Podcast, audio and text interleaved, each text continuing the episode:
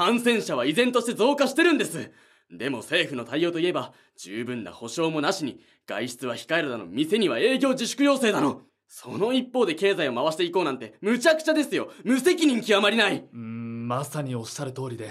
事業者は悲鳴を上げています。一体政府は本気でコロナを収束させる気はあるんですかね予算や人材はもっと PCR 検査に集中させて判明した陽性者はもっと厳格に管理すべきじゃないでしょうか。え本当に？でないとコロナの感染はいつまで経っても。荒川さん、お話の途中ですが、臨時ニュースが入ってきましたので、お伝えします。何ですか？僕は政府の対応です、ね、新型コロナ感染症と診断され、治療中だった女優の荒牧結衣さんが、先ほど入院先の病院で亡くなりました。えマッキーが？入院したばっかりでしょ荒牧さんはドラマ収録中に体調の不良を訴え、緊急入院。PCR 検査の結果、陽性と診断され治療を受けていましたが、今朝、急に容体が悪化したとのことです。若手トップ女優の突然の死に、関係者は衝撃を受けています。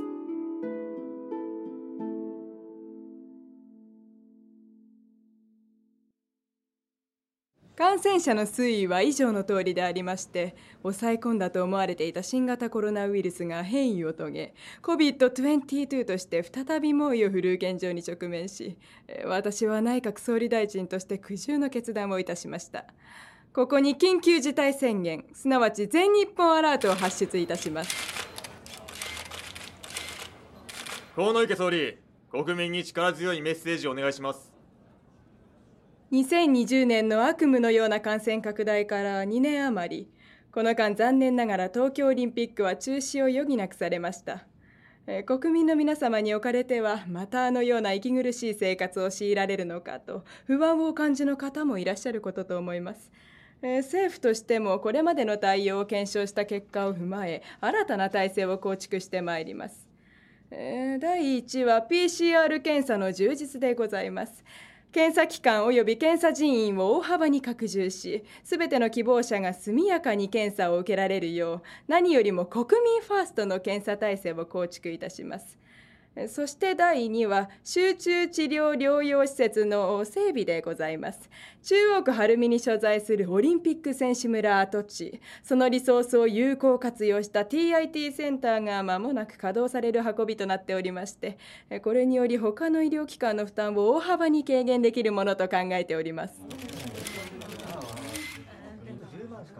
この施設では最先端の治療を受けていただくことが可能となりますが COVID-22 の治療法は未だ確立されておりません。そこでこちらに入院された場合および臨床試験または治験にご協力いただける方には相応の給付金を支給できるよう検討しているところでございます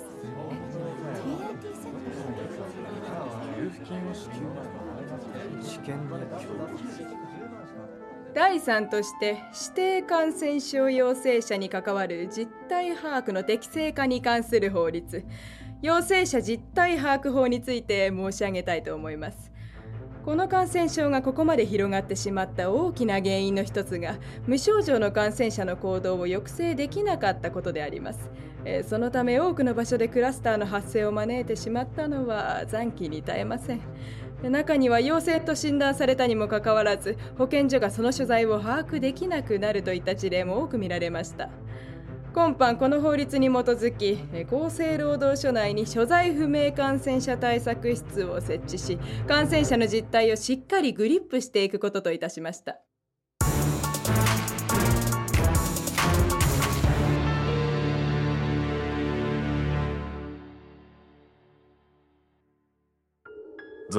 リークス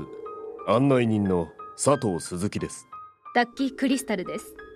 東京オリンピックイヤーであった2年前の2020年世界中に猛威を振るったコロナ19全世界において3000万人以上の感染者を出し100万人以上の尊い命が奪われました。結果我々はオリンピック開催中止を余儀なくされ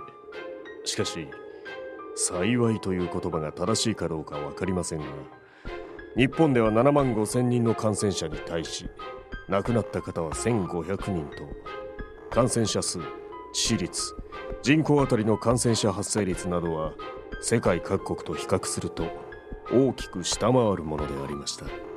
その理由であると言われたファクター X は BCG 接種国民性から来る手洗いマスク着用習慣または密を避け自主的に外出を避けた国民の勤勉性などと噂されましたが残念ながら根拠の全くないものだったと思われます。2022年状況は一変しました。4月現在コロナ22による1日の感染者数は1万5000人に迫る勢いです。これは残念ながら2年前の状況と真逆と言えるものです。世界の中でも日本が突出しております。そして本日コロナ22の猛威に翻弄される社会を新たに震撼させるような衝撃的な音声ファイルが届きました。この2年の間政府に対し毅然としたコロナ対策を求めてきた我々ですがこれがその答えなのでしょうか。ザ・リークス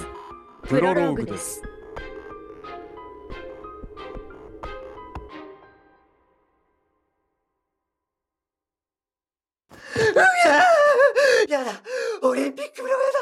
俺はあんなとこに入りたくね助けてくれ。班長マルティ確保オーバー。警戒しつつ待機。今行く。やだ。オリンピック村だけは勘弁してくれ。うわあ俺はどうなっちまう。この所在不明感染者対策室では全国の保健所との連携のもとえ陽性と診断されながら連絡がつかなくなった方のサーチを行い保健所への連絡を促し TIT センターを中心とする適切な施設等へ誘導することとしております。もし連絡を絶ってしまわれるようなことがあるとこれには罰則もございますので法律の趣旨をご理解いただき安心できる国民生活を一日も早く取り戻すためご協力をお願いいたします。